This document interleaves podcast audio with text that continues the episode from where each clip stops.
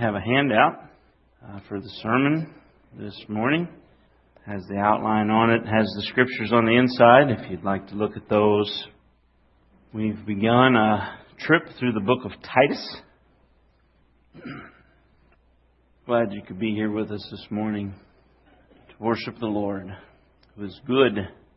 He is the God of our circumstances, and He is faithful. He is unchanging, so we can trust Him in the midst of our circumstances. Titus was left by Paul on the island of Crete. Now, Crete was an interesting place. It was a society that took pride in deception. They took pride in deception. In fact, uh, one commentary says this In Paul's day, the derogatory term Cretanize was used to refer to a liar. So this whole island is known for being liars. In fact, the Cretans claimed that Zeus was buried somewhere on their island. Now, we know that Zeus is not a true God, but at least in that day, I imagine the conversation went something like this when somebody landed on the island. And they said, Ah, welcome, sir, to our island of Crete. Did you know that this is the graveyard of Zeus. And the person would go, Zeus, you mean the immortal, undying God? Yeah, yeah, him. His grave's on the island. And then just continue on fiercely in that until until until the the guy goes back to his family and goes, Hey, did you know Zeus is buried in Crete? A Cretan would be somebody that would be proud of the fact that they tried to sell you oceanfront property in El Paso or a vacation package to the ski resort in Rio Grande City. They were known for their deception. And in a society that takes pride in deception, how can you tell if someone is genuine? The Apostle Paul has tasked Titus with the job of finding multiple elders for each church in Crete. It says there in verse 5, This is why I left you in Crete so that you might put what remained into order and appoint elders in every town as I directed you. But in a society so proud of deception, how can you tell if someone is genuine? How do you know that they are an upstanding Christian that they claim to be? How in the world is Titus going to find qualified pastors for a church on an island whose name is synonymous with lying? Well, Paul gives some instruction to help. Look at verses 6 and 7. He says, If anyone is above reproach, the husband of one wife, and his children are believers, and not open to the charge of debauchery or insubordination. For as an overseer, as God's steward, must be above reproach. As a steward of God's household, elders must be above reproach. The word means blameless. Paul wants Titus to find men whose life and character reflect well upon God. And uh, if we go ahead and turn to the next slide, Paul is going to argue in verses 5 through 9 of verse 1 of chapter 1 that a healthy church needs a plurality of qualified elders who, as God's stewards, must demonstrate good stewardship in their home, over themselves, and with the Word of God. This morning we're going to focus on their stewardship in their home. On an island of deceivers, you can fool some people, but you can't fool your family. As a steward of God's people, an overseer must steward his own home well. And I want you to understand this morning that as a Christian, you need pastors who oversee their homes well. First, we see in relation to his wife in chapter 1, verse 6, he is the husband of one wife. A qualified elder is a one woman man. Now, this passage has been greatly debated, but the plain meaning is clear. Certainly, polygamy and bigamy are forbidden. Now, as we look at other questions raised by this passage, the key to remember is that an elder is to be above reproach and blameless. So certainly he's not to be a ladies' man. When considering a man to be a pastor, you don't want to put the women of the church at risk. So that's where we begin. Now the question, question, many questions come up and we have to ask ourselves, are exceptions allowable? Well, certainly not for multiple wives. Okay? Certainly not for that. No exceptions there. But we can say that there is a possibility that there would be other exceptions. When Paul wrote to the church at Crete, it was meant specifically for them. Now, we can say what he, we can ask the question, well, what he wrote specifically to them, is it for them only, or is it for all churches? Or is some of the thing, are some of the things specific and other things can be generalized for all churches everywhere? I hope you're going to see this morning that we have a mixture of specific commands for the church at Crete, which have biblical principles that apply for all churches. Cretans were deceivers, so hard evidence was vital. A verbal testimony wasn't good enough. A man who had led his family well would be needed to help lead other families well in honoring God in their homes in this society of Crete where their name is synonymous with lying.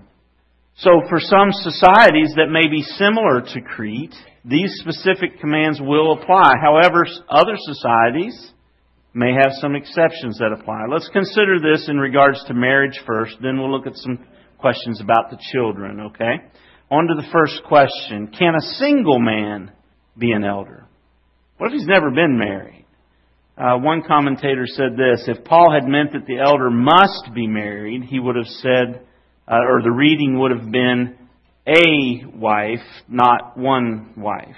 So he's he's wanting the the pastor here to be he must be the husband of only one living woman. So, can a single man be an elder? Well, is it a reproach for a man to be single? I don't believe so. We see in 1 Corinthians 7, verses 6 through 9, that being single is actually commendable, uh, especially by Paul. He says in 1 uh, Corinthians 7, verse 6, he says, Now as a concession, not a command, I say this. I wish that all were as myself, which he is single. But each has his own gift from God, one of one kind and one of another. To the unmarried and the widows, I say that it is good for them to remain single as I am. But if they cannot exercise self-control, they should marry. For it is better to marry than to burn with passion. Now this is in a letter in Corinthians that is to a society that's known for sin. To be called a Corinthian was to be called a sinner. But he commends singleness. He himself was single. Singleness is not a reproachable status. It's commendable. So I believe a single man can be an elder if he's above reproach.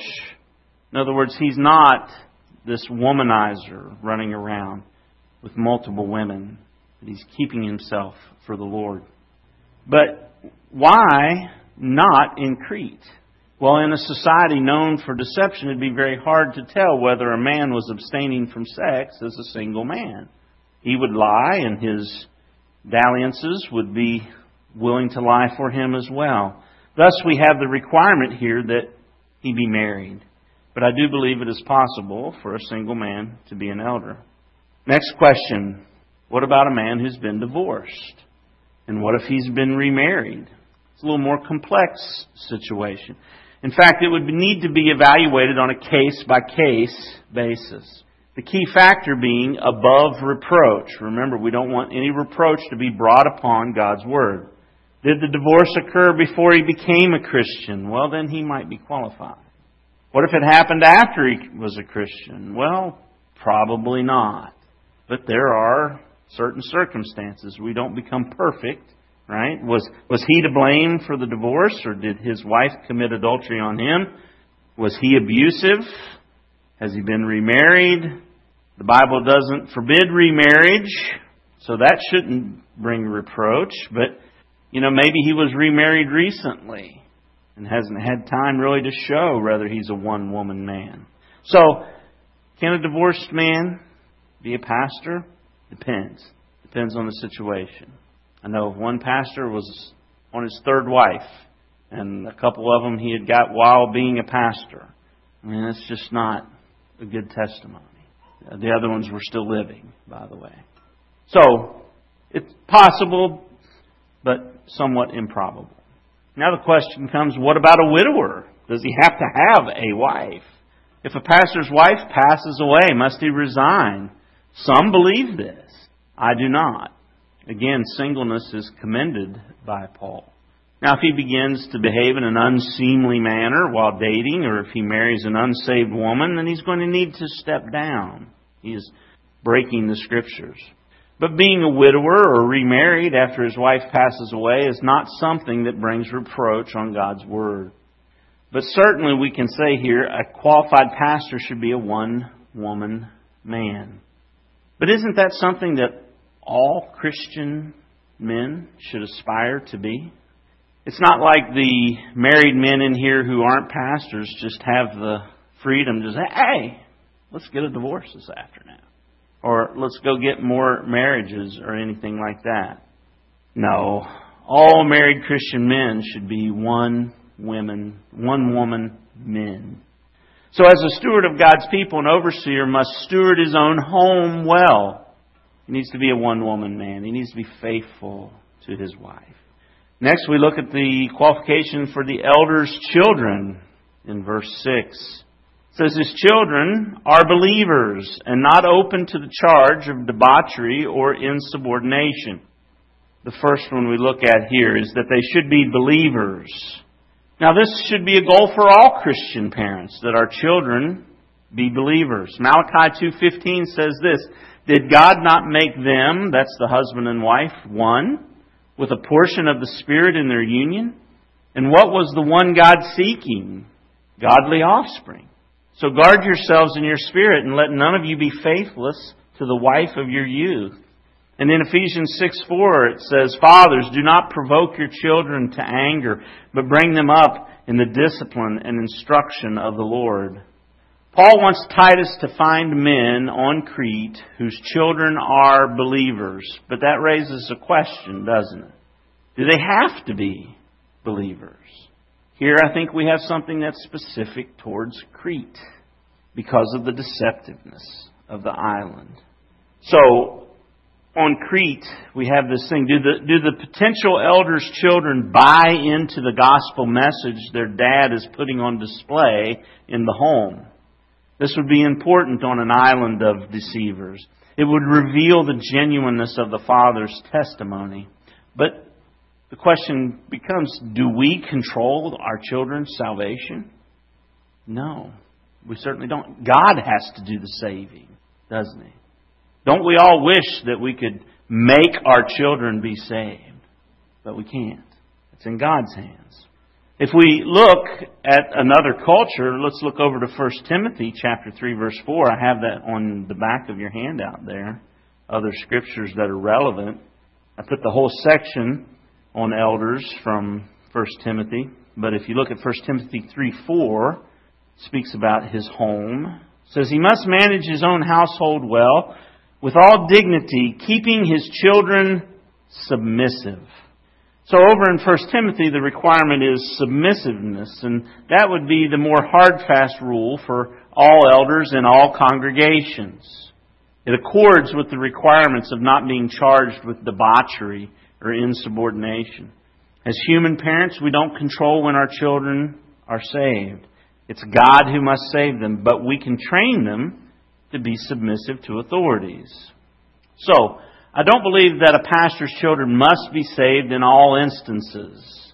This makes logical sense if you think about it. Now, I'm going to give you a, a, a what if, but it's got it's got two two two scenarios. Okay, number one, let's say that Kim and I had a bonus baby.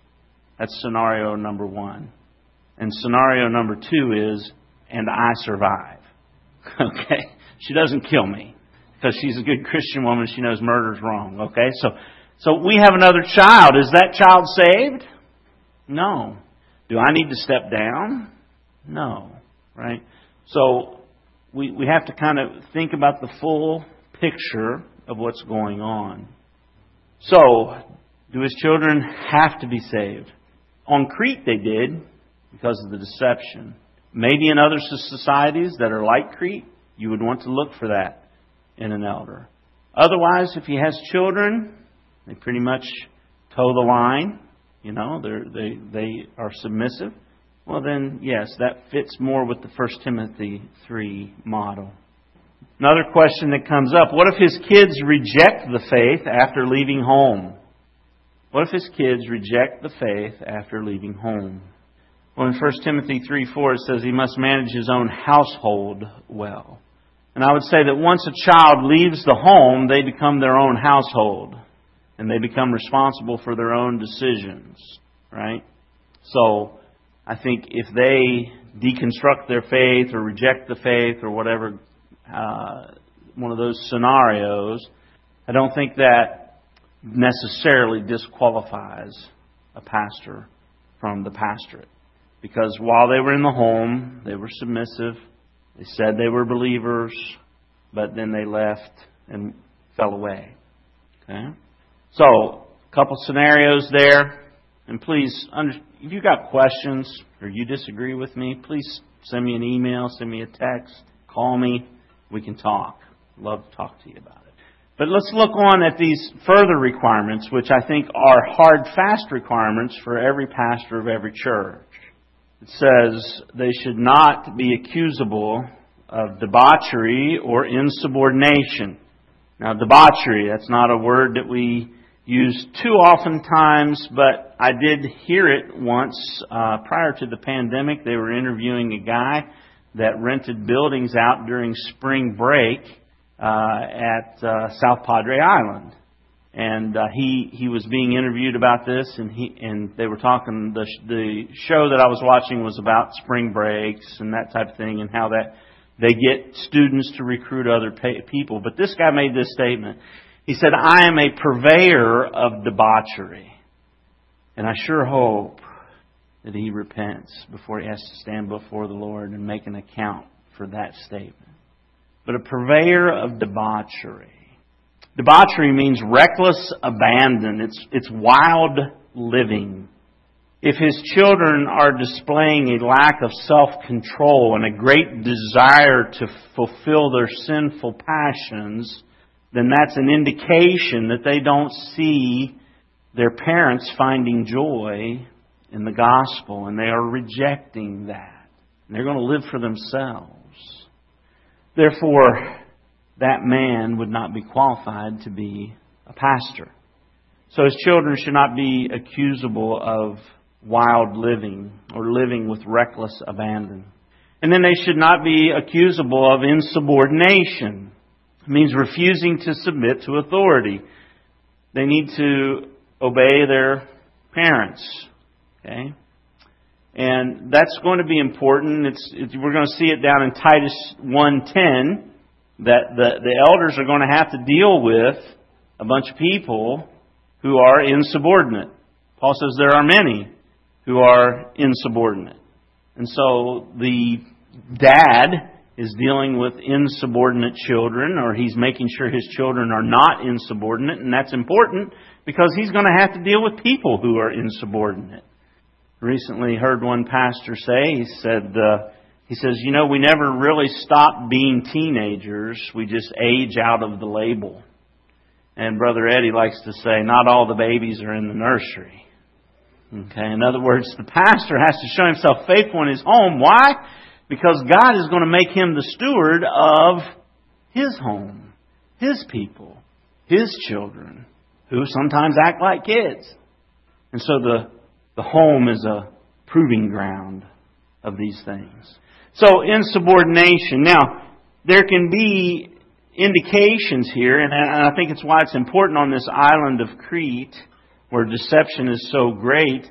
Uh, many times children refuse to submit to authority for one of two reasons. Number one, they reject their parents' upbringing because they see their parents as hypocrites, which would be very important on the island of Crete, right? Because if they're deceiving people. They reject their parents' upbringing because they see their parents as hypocrites. Now, I want to be careful here. This is this is these are not hard, fast rules. Okay, I know some some of you may have children who have run away from the Lord. We, we we all have to make a decision at some point, right? And they're going to stand before God for their decision. But as we look for pastors, especially on the island of Crete, we have to look at these things. But then another reason that children will reject authority is that they learned to buck authority by watching their parents reject authority by their actions. They've watched their parents complain all the time about the authority that God has placed them under. And so I would challenge the parents here, if you complain about your employers, your pastors, your politicians, and your children's teachers and coaches and whoever else is in authority, if you do all that complaining in front of your kids, then you are teaching them to question and reject authority in their own lives. You are coming across as the only person that really knows how everybody needs to live their lives. And so they're learning from you that the only expert on how they should live their life is themselves. And so they buck authority at every turn. And again, these requirements, I believe, are not just for the Cretan church. These are requirements for every church's elders. Because again, the family dynamic of a church. You learn how to train your children to not live wild lives, and you train them to submit to authority because you're going to have to do the same thing with the Christians who come in to the church. So an elder's children should not be accusable of wild living and insubordination. Now we have some questions that come up about elders and kids. For instance, does an elder have to have kids? What, what if he doesn't have any? Well, reproach, again, is the issue. Not having kids is not sinful. Not having kids is not sinful.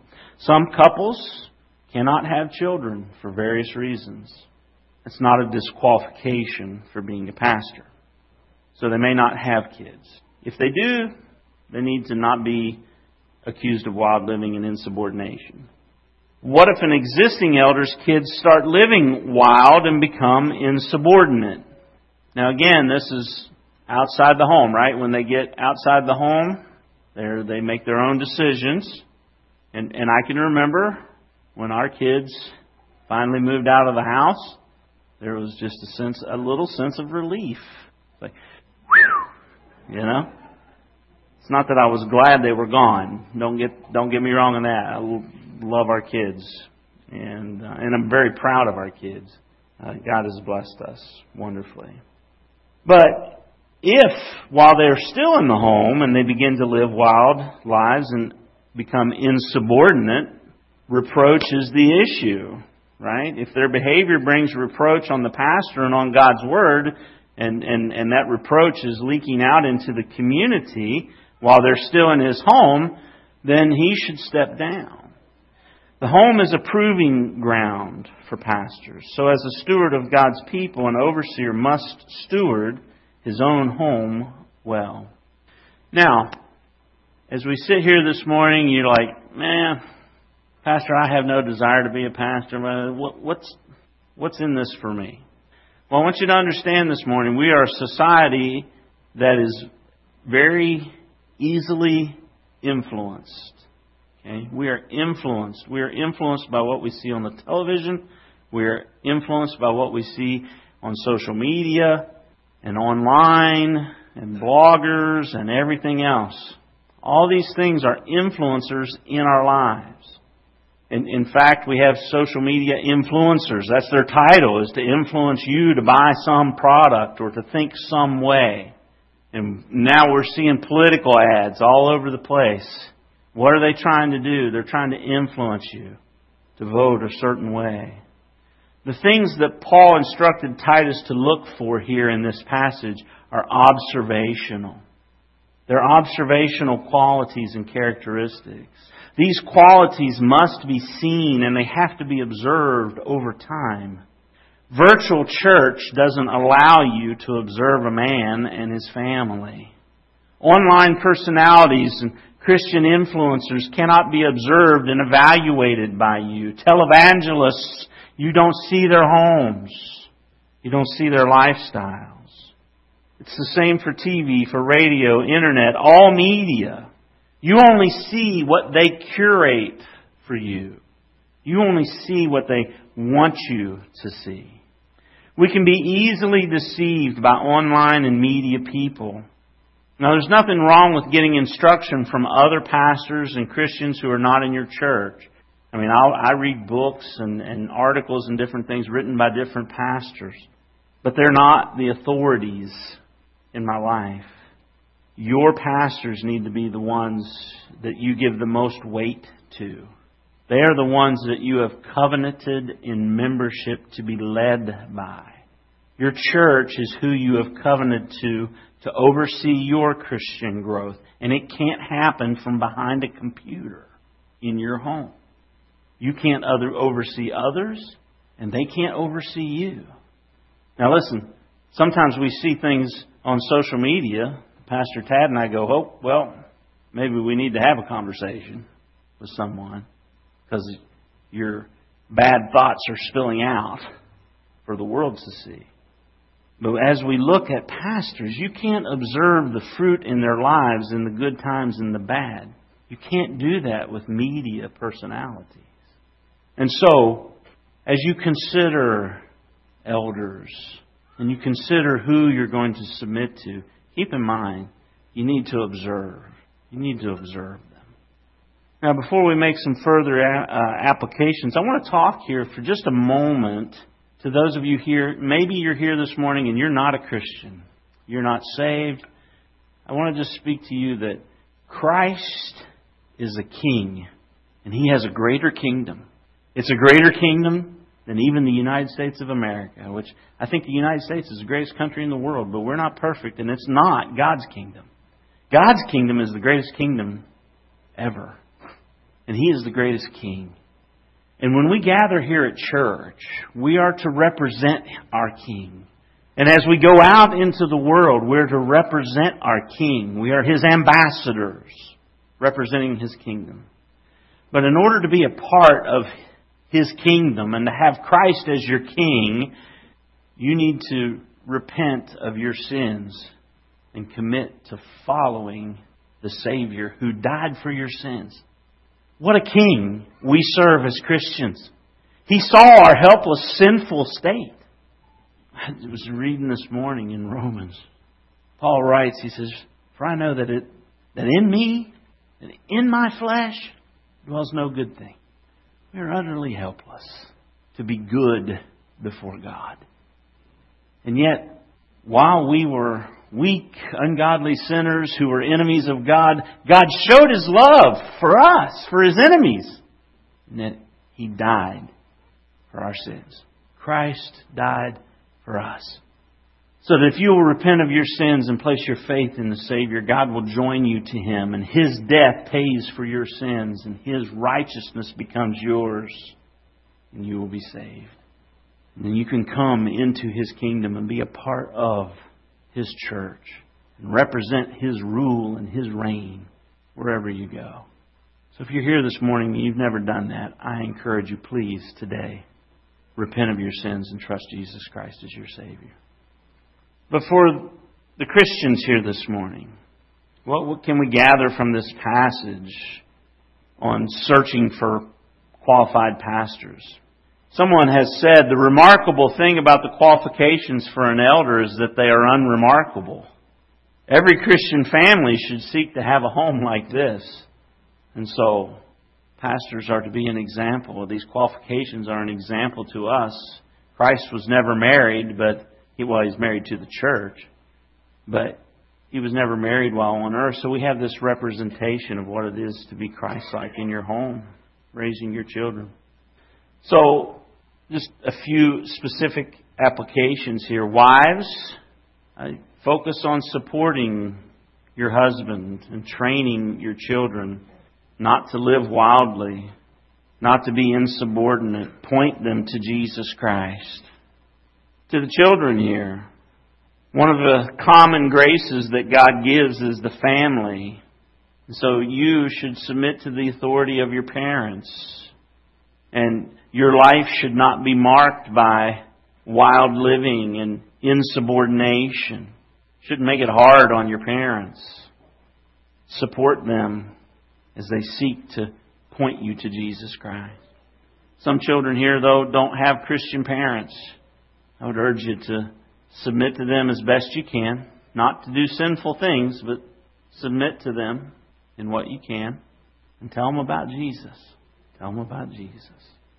Husbands, I would say that you need to keep your wife secure in your devotion to her. Live Christ before your children so that He is beautiful. So that your children desire to have what you have. A relationship with Christ that is marked by devotion, self-control, and obedience. Every Christian husband should seek to have a home like this, and those who do it well may be considered for the pastorate. For the single folks here this morning, I would tell you to focus on holiness. If you're single, whether you've never been married or you're a widow or a widower, focus on your holiness. 1 Thessalonians 4 verses 3 through 8 can be your guide. You have a unique opportunity to live a life that is devoted to Christ. And you don't have to worry about the distraction of a spouse. A healthy church needs a plurality of qualified elders who, as God's stewards, must demonstrate good stewardship in their home, over themselves, and with the Word. So, as a Christian, you need pastors who oversee their homes well. Let's pray. Heavenly Father, Lord, we thank you for your word. We thank you for how you transformed the Cretan society by saving people and calling them to live under a better king, to serve a God who did die and was buried, but his grave cannot be found because it is empty. Oh, Father, may you be glorified. May Christ be magnified in our lives. And I pray, give us here at Faith Baptist Church qualified elders to lead us. And Father, I pray strengthen the, the homes of, of our pastors here and help us to be living examples. And Father, I pray that our people would strive to have homes as you have described here, where the children are saved and the wives are secure. And we ask these things in Jesus' name. Amen.